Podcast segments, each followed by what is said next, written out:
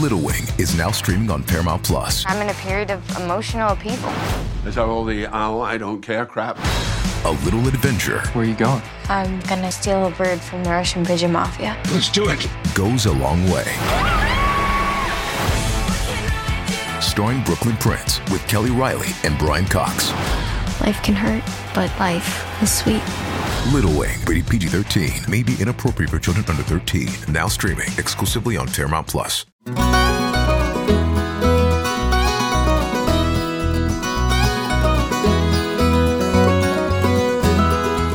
to Biscuits and Jam from Southern Living. I'm your host, Sid Evans. And in this episode, I'm excited to welcome back a talented songwriter who last joined us back in 2021 when the pandemic was still raging and a lot of musicians were stuck at home.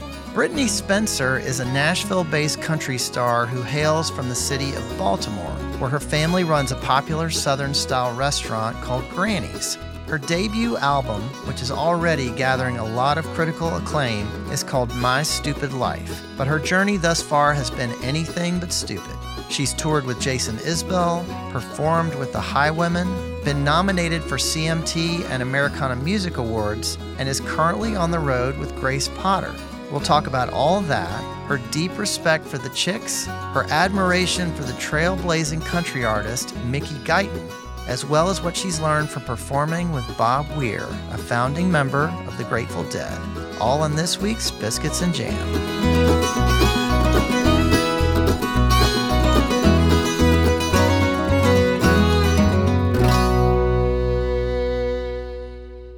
Brittney Spencer, welcome back to Biscuits and Jam. Thanks for having me. Well, listen, I got to start by saying congrats on the new album. It's your first album. It's called My Stupid Life and it's just it's terrific. I mean, it's really it's amazing. I listened to the whole thing and there's just so many great songs and so many layers to it. It's just wonderful. Thank you. I appreciate that. This album, gosh, it's my first one I've ever put out. And I'm feeling all the nerves, all the excitement. I'm mostly just ready, I think. A lot of these songs I've been touring for a few years, and it's really cool to put them out into the world. And I don't know, maybe a few people in the crowd will know them next time I have a show and we can just sing along together. I think a lot of people are starting to know them. Tell me a little bit about the name and where that came from. I mean, you know, it seems like life has been pretty good the last few years, anything but stupid. Oh, yeah.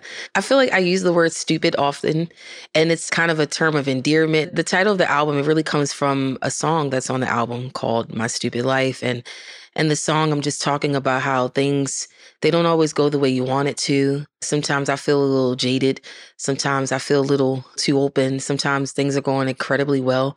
I remember my first love. I remember the first time I felt immense joy about something in life in like my adult years. I don't know. I feel like life is just a conglomerate of just really random things that sometimes don't always piece together, you know, but it's your life and it happened. And that's kind of what the song is about. And the more we kept putting this album together, I just knew, I think I want that to be the name of the album as well.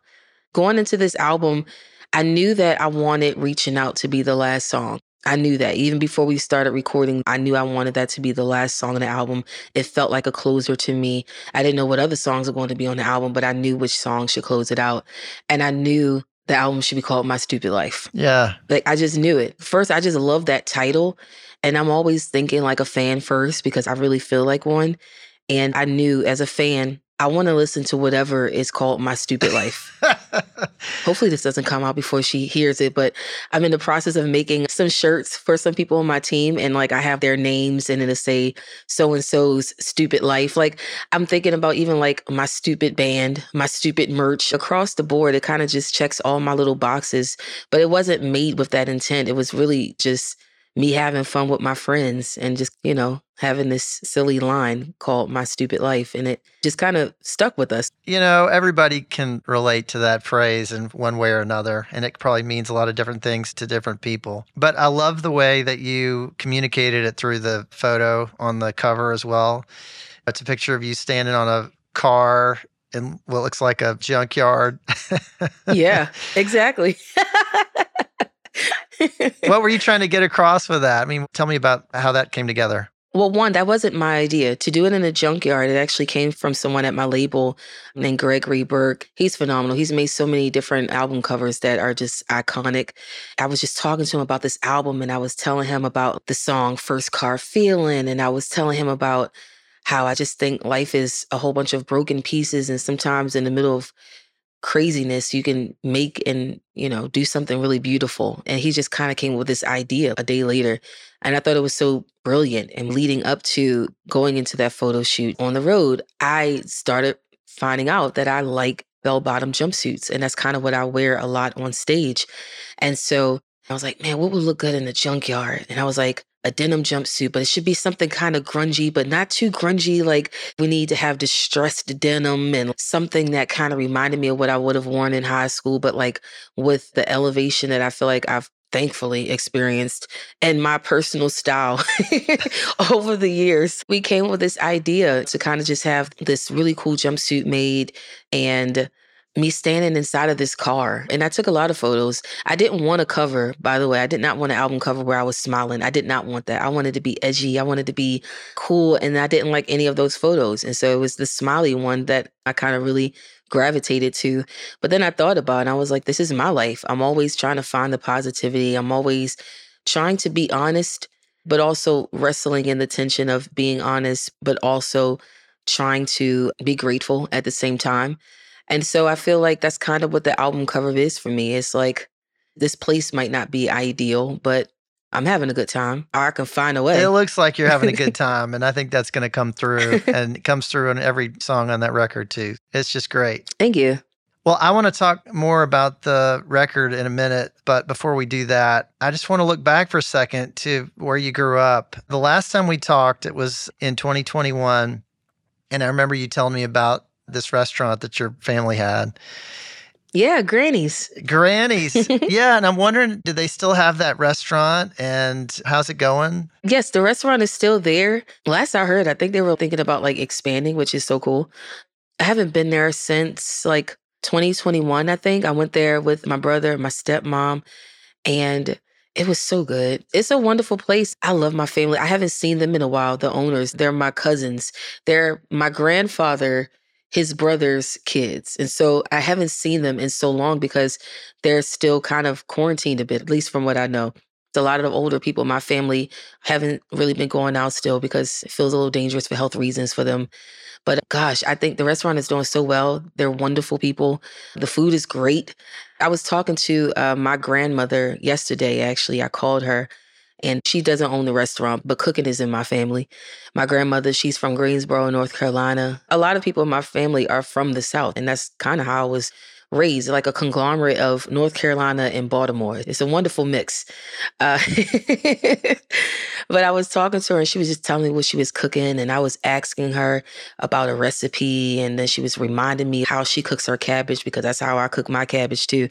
And so it's just nice. These are normal conversations in my family where you just ask people what they're cooking and ask them how to cook it. And then you just take that recipe and you make it yourself. I still do that. Like I'll call and be like, how did you make that thing, grandma?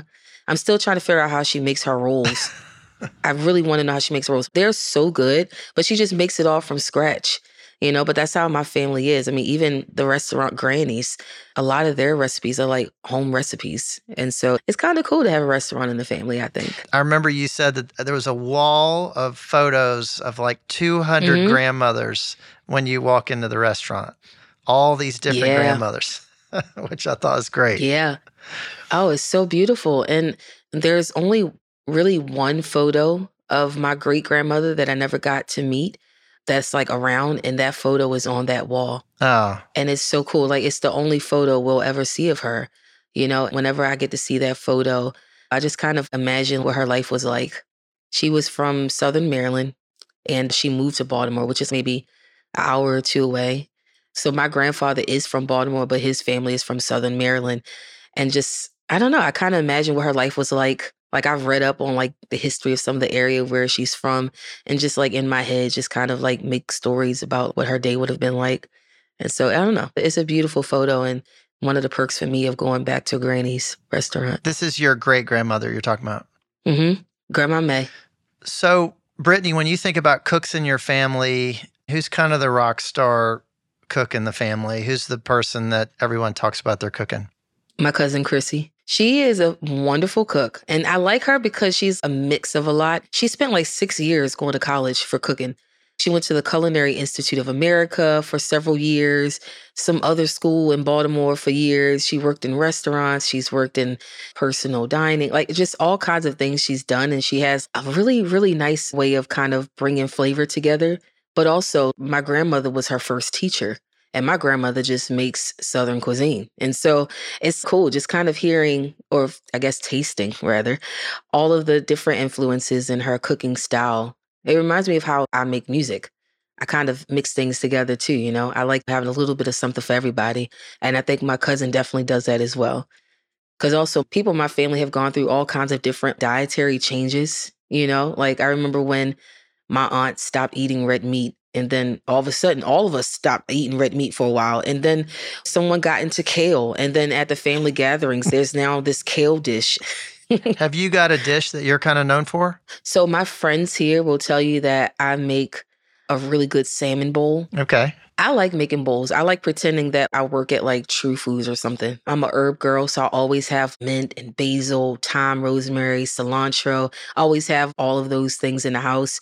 And I love chopping it up and making the rice or the quinoa and chopping up some avocado. Deciding which sauce goes with which dish is important to me. So I have a lot of ingredients for sauce. But I think back home, my sister, she really likes my rice dishes. I mean, she likes it when I do random things like take rice and put some lime and cilantro and some seasonings in it or like a stir fry.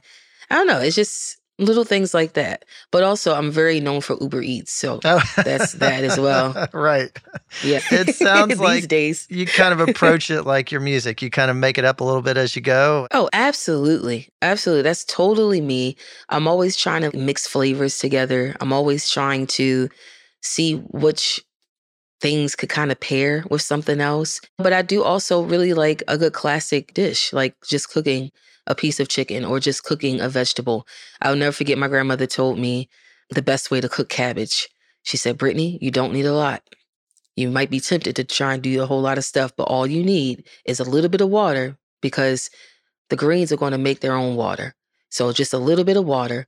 Make sure you take the parts of the cabbage that are on top after you peel off that first layer, make sure you chop them up, put them in the pot first because they're going to take a little longer to cook.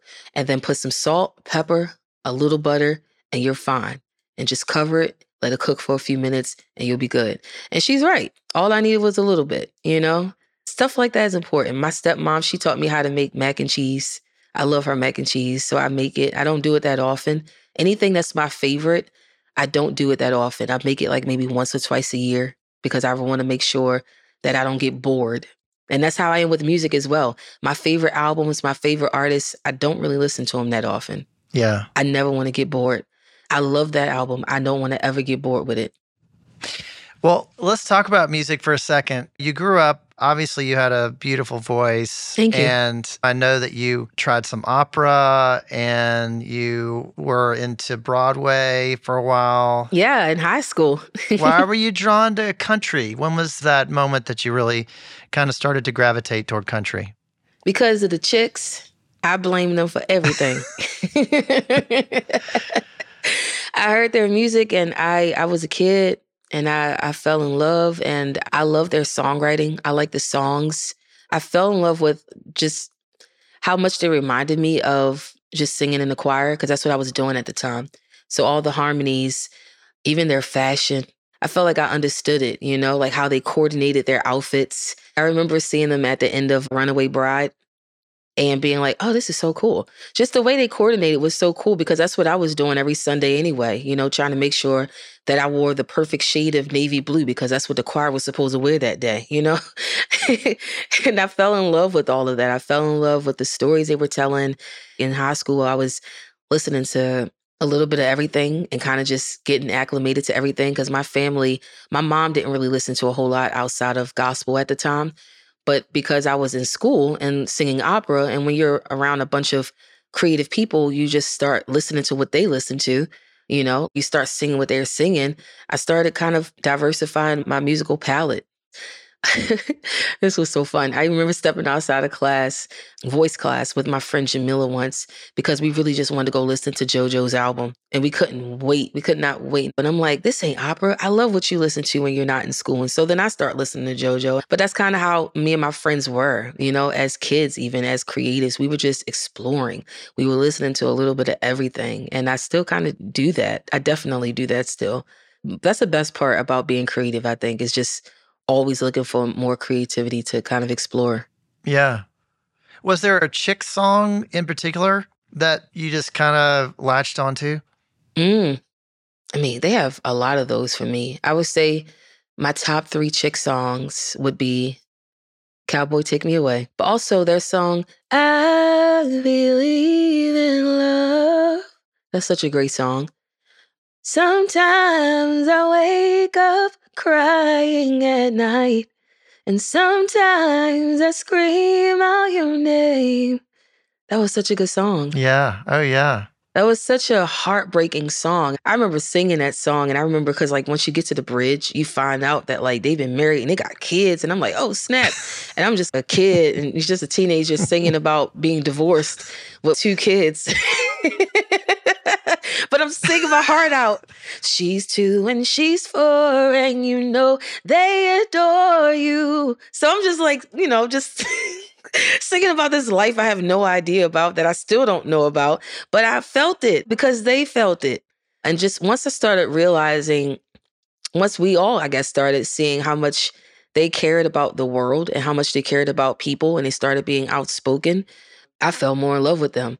And it wasn't just like a fan admiration sort of love. It was like a, oh snap, that's something I would do. I was really feeling it. I was. It spoke to me, you know? I feel like a huge reason why I can be as outspoken as I am today about a lot of world issues. I mean, I feel like they paved the way for that, you know? Absolutely. I remember I got to meet them this past summer. Oh, you did? First time? Yeah, first time. Oh my gosh. Like, I'm not going to fan out because I guess I shouldn't, maybe, but I had to keep my cool with them for 20 minutes while I talked to them backstage. It was honestly one of the best things. I loved it. It was so beautiful getting to meet them. I'm like, dude, I didn't know anything about country music. I didn't even know the genre. I didn't know any genre. Literally, for me, as a kid growing up in church, a little sheltered, I didn't know a whole lot. And when I first heard their music, it opened up a whole new world of sound for me. And I feel like when I saw them, when I got to meet them, it was such a moment because they're, first of all, they're just such chill and cool people, you know? But I remember in my head being like, wow, I can't believe I'm meeting and talking to the people that made me feel seen enough to like engage this genre, you know? It was a wild experience, but they're right up there for me in terms of my list of heroes in music. I'm grateful for what they've done. After the break, I'll talk more with Brittney Spencer about her experience as a black woman in country music, her new album, My Stupid Life, and collaborating with Bob Weir.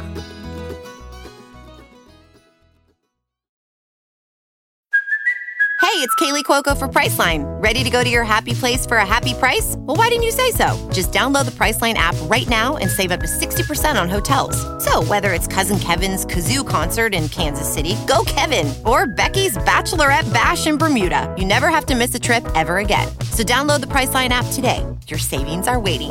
Go to your happy place for a happy price.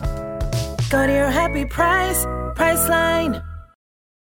This episode is brought to you by Paramount Plus. Get in, loser! Mean Girls is now streaming on Paramount Plus. Join Cady Heron as she meets the plastics and Tina Fey's new twist on the modern classic. Get ready for more of the rumors, backstabbing, and jokes you loved from the original movie with some fetch surprises. Rated PG 13.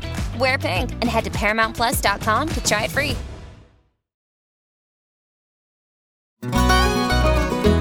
Welcome back to Biscuits and Jam from Southern Living. I'm Sid Evans, and today I'm talking with the rising country artist Brittney Spencer.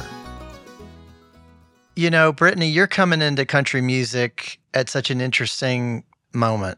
I mean, Tell me about there are more black artists in country than ever, Mhm. and you're surrounded by people like Mickey Guyton and Madeline Edwards. You know, both of whom have been on this podcast, and so many others who are really making waves. And when you talk to those artists, is there a sense that things are really changing for the better? I mean, do you feel a sense of like history happening when you talk to them? I definitely feel like history's happening. Like you said, I mean, we haven't seen this many black country artists like ever. And I'm excited to see what happens in the careers of so many of us. And I hope that the industry continues to grow and kind of catch up a bit.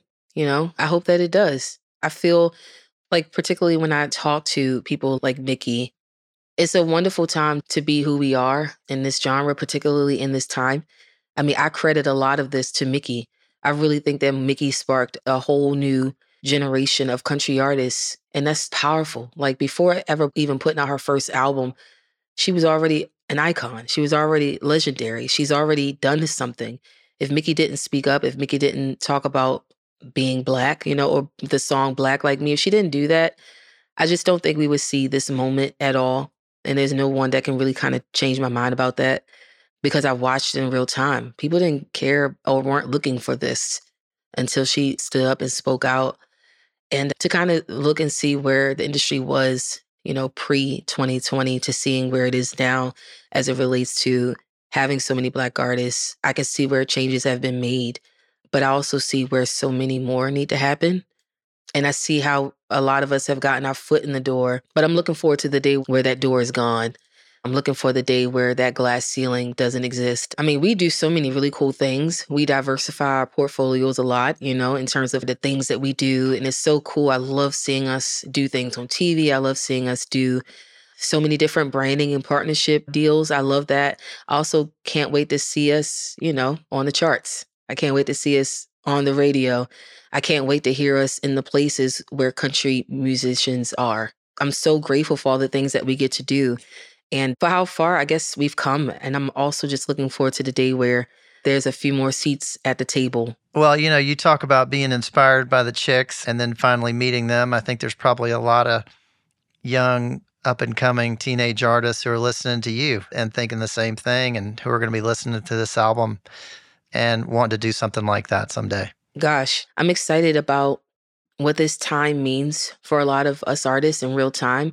I'm more interested in seeing what this particular moment means or how it translates in 10 years, you know, when there's a new generation of country artists and there's so many of us that you can't let one or two in at a time.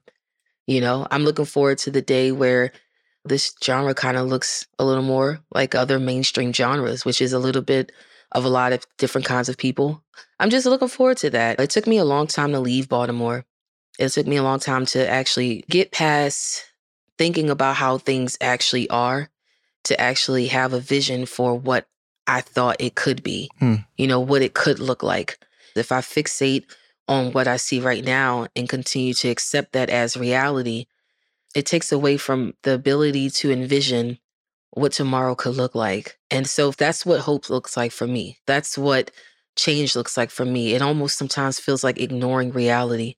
It almost feels like saying, okay, cool.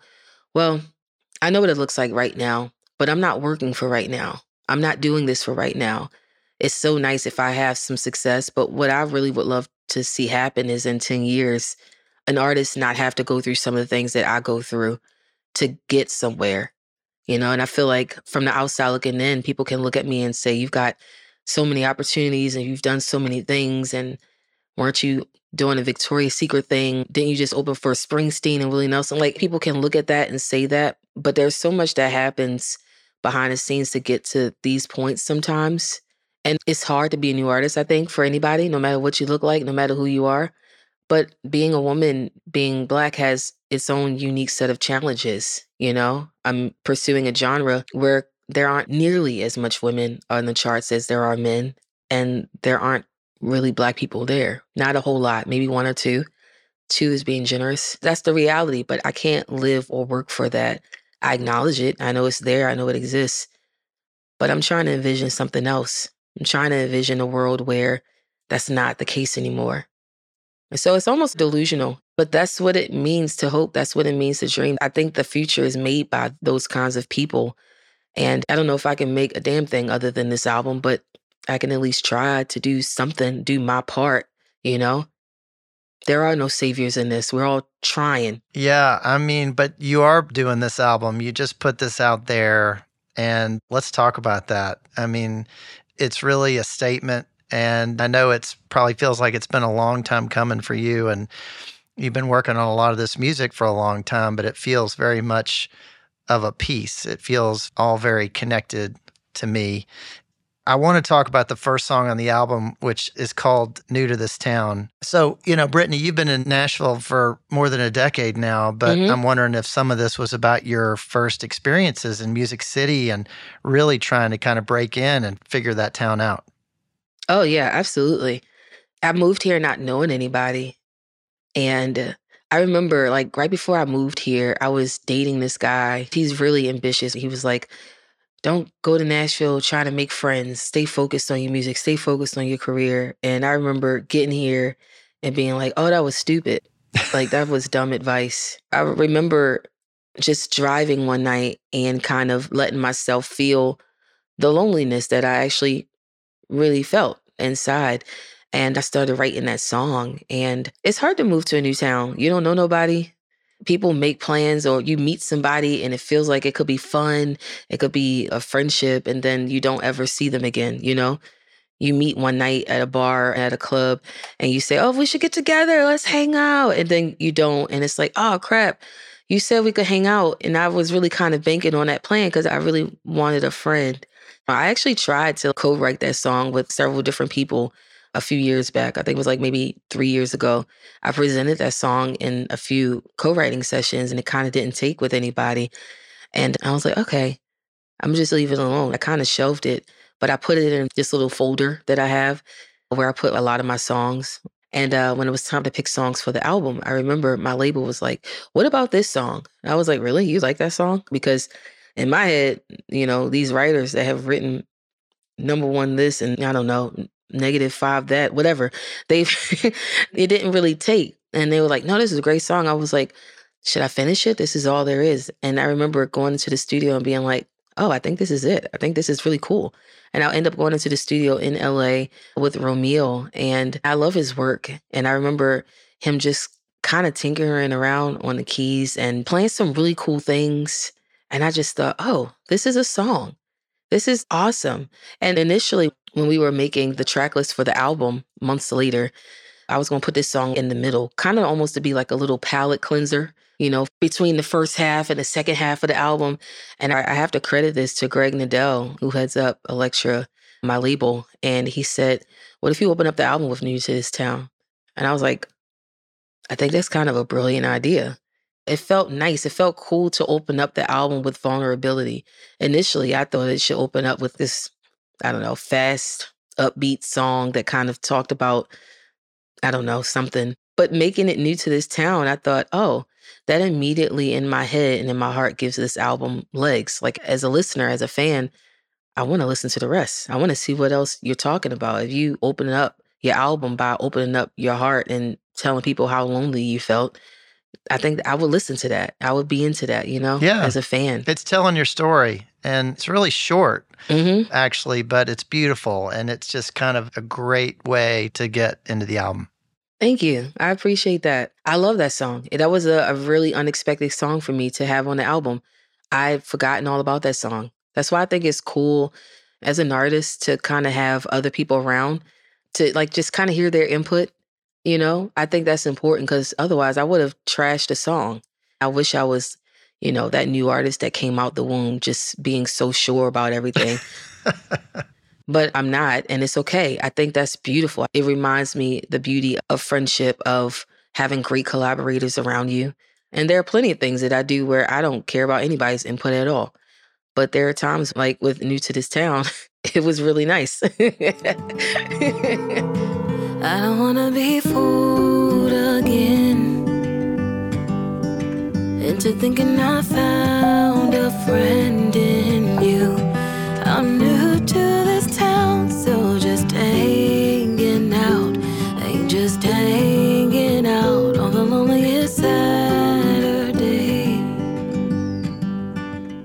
Well, I just love that you're starting with one that you wrote all by yourself, and it's just your voice and your perspective and your story. Thank you. So, Brittney, let's talk about another one, a really fun one that's called Night In. And, you know, I can really relate to this one because I love nothing more than a night in. I also loved the little phone call that you had right before it, where I think you were talking to, I think Mickey Guyton was on there and talking about Mhm. coming over. Yeah. How did that one come together? Oh gosh. The song or the interlude? The song.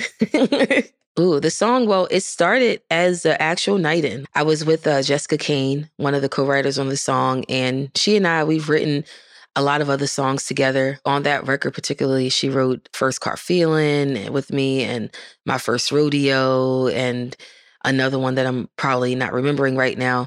But we wrote those songs and we had never hung out before. And so that night was our first attempt at like being friends outside of the writing room because we connected so deeply, so quickly.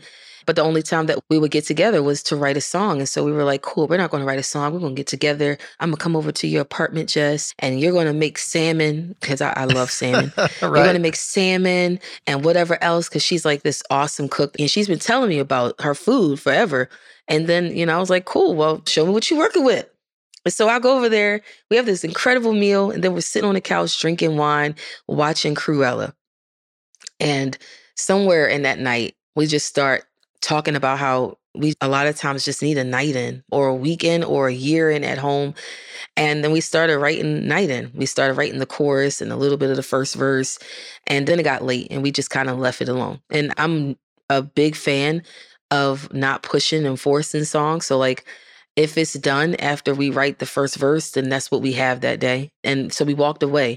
But I was on tour a lot during that time. So we didn't get together again for a few months. But this time it was with Summer Overstreet. And so we finished that song and it was such a easy time. Like I was so deliriously tired from tour that it was kind of like stream of consciousness writing. And we just had a good time. It was such a fun, easy day. I think for me, making that visualizer that we made for it, that was a really stretching thing for me. Honestly, up until like last year, I didn't even wear sleeveless shirts. I know it sounds so silly saying it out loud, but I'm a plus size woman. And for so much of my life, I've been told to cover up, you know, up until a few years ago and to, I don't know, just be opening up myself a little more. It's and just kind of running around the room and dancing and finding out on set that I can rock out on electric guitar. Like I remember being like, well, I see it all the time. I see people do it. I see people do it in my band and I see people do it on TV. I don't know if I can do it. I don't usually play guitar like this, but let me try. And I end up just having so much fun. And then I went to rehearsal a few weeks after and I started playing the way I did in that video. And I was like, oh, I guess I can rock out. I didn't know. I had no idea. But I'm just like trying out things in real time. And that's the fun and bright side of trial and error, I think. And that's what that video did for me. For me, Night In has been that video. It's been me seeing myself in a way that I didn't know people that look like me could be seen. I'm not doing something new. There's plenty of people who've done this before. I just didn't know that I could be one of those people and it helped me on my journey, you know, of seeing myself in a way that's not inferior. I just want a night in, getting high with friends. Night and night on the town, killing time again. No city streets. No drunk boys mumbling, can I buy you a drink? Turn my phone off, get a little going. All this turning it up, it really turning me on. I need sweatpants, vibing to an old CD, and my day one's next to me. I just want a night in. Well, it feels just like so many of the songs on this album. It feels like you. It feels very personal. It feels like it's honest. And I think a lot of people can relate to that. Yeah, I hope so. I love when people walk up to me after a show and be like, when is this song coming out? And I love being able to say, up, oh, it's out now. I love being able to finally say that because I've been touring without an album for three years. but a lot of the comments are always, I've never seen somebody that look like this doing what you're doing. That's cool. I like that. Or there's not enough of us here. Like that's fun. Thank you so much. I felt really seen with this lyric. And I just want people to feel seen, you know? Yeah. Coming from a person who has felt invisible most of their life, I wanted to make a project that just made a lot of different kinds of people feel seen, feel valued. And that's is bigger than music, Mm. you know? For me, so often the song is a tool. I'm just trying to connect with people. I want to make music that makes people feel like having joy is the best thing they could do today. Having some form of happiness or being honest about their feelings or thinking about the world a little bit or facing your past, dealing with your inner demons. Sometimes it's hopefully satisfying, but sometimes it's not, you know? And that's okay. That's life. Life is weird. yeah. Life is weird and stupid, right? Life is weird and stupid in all of its glory. It's random. You're just hoping for the best. You're just hoping that you know what you're doing. And oftentimes, none of us really do. yeah, And that's okay. that's the truth. Brittney, I want to ask you about some of the folks that you've collaborated with in the last couple of years, and in particular, Bob Weir. You mentioned him earlier, and you know he's an original member of the Grateful Dead. I'm a huge Grateful Dead fan, always have been, and hmm and most recently all the stuff he did with Dead and Company. What has been a highlight of working with him and singing that music? Gosh, I don't even know where to start to answer that question. I feel like one of the things that I learned from him was versatility. I remember when I showed up to Radio City Music Hall to sing with him for two nights last year. And I was originally asked to just sit in on, I think, like maybe a song or two. I sang five songs with him, and all of them were so different. Some of them were covers. He was just so like easy. I started learning more about the fan base, how there are so many songs they've never recorded, but the mm-hmm. fans know them word for word. You know, I thought that was so cool having a different set list every night. It took me back to the days where I didn't know what a set list was, where you just kind of sang songs. It was a journey in how to be flexible, how to move around, how to be fun, how to be interesting, how to not always do the same thing twice. That was like a really cool masterclass for me there. And you know, one of the things I thought was so interesting singing with him that night was the band. The band is so good. I mean, they're just insanely talented, and particularly the pedal steel player. Listening to the way that he would move on Looks Like Rain, Mm. and then they go into another song. We did What's Going On. And the pedal steel moved so effortlessly between all these different sounds, all these different genres, all these different emotions, but did it so effortlessly and it sounded so authentic to the music that they were playing. And I thought, man, that's so fun, you know? Like, there's not one genre that can monopolize an instrument, that can monopolize a certain sound. And I love Bob because he just does what he wants, Yeah, you know? right. If he wants to sing with shoes on, what he does. If he doesn't, he doesn't. If he wants to wear his hat, he will. You know, I just thought it was so cool just being there. It was a crash course in in how to be an artist and be yourself and how to keep doing that for a long time. I thought it was really beautiful. yeah, It's not a whole lot of times where I've gotten to feel specifically all those feelings all at once. You know, thankfully, I've gotten to do so many really cool things with a lot of really cool artists, and each time has kind of unlocked a different emotion. And I think that's really cool and that's really beautiful. And I, I want to say it's rare, but it's happened so many times with me at this point where I'm just like, gosh, I can't say it's rare if it's always happening. Honestly, I think that everybody just carries something that's really rare and specific to them. And to be able to sit in and be in the presence of that, it gives me a glimpse into their world and it gives me an opportunity to kind of sit in that light with them, you know, this light that they've worked their whole lives to spark and keep going. It makes me want to be that kind of artist one day as well. Like, I hope when I'm older that I want to take a chance on new artists the way that Bob Weir and Jason Isbell and Brandi Carlile and the Highwomen have done with me. I think that's really beautiful and special. I think you're on the way to doing that, especially the fact that you recognize that and that you have idols like the Chicks and you've seen what they did for you. And so I have a feeling you're going to be inspiring plenty of people down the road. Oh, thank you. Thank you so much. Well, Brittney, I just have one more question for you. Sure. What does it mean to you to be Southern? Ooh, what does it mean for me to be Southern?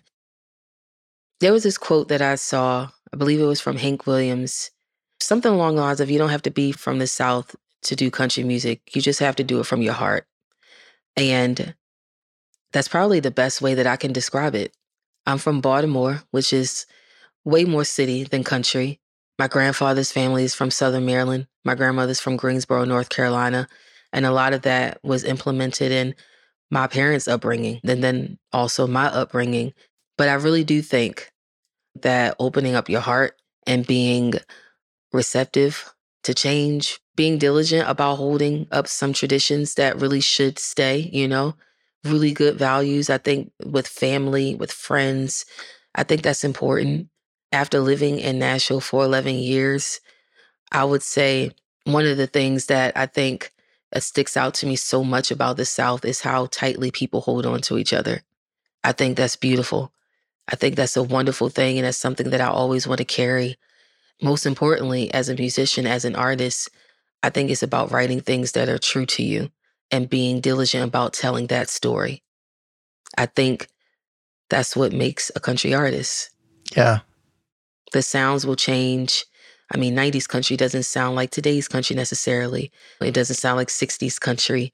It's going to always change. But some things, a lot of things stay the same. And I think a lot of that comes from just trying to be authentic, trying to be yourself, trying to be honest, and remembering to hold to the traditions that are actually good, the things that bring us together, not pull us further apart. I think that's important. Well, Brittney Spencer, it is great to see you again and good luck with the new album. Thanks so much for coming back on Biscuits and Jam. Thank you so much for having me. I'm about to go make some biscuits now.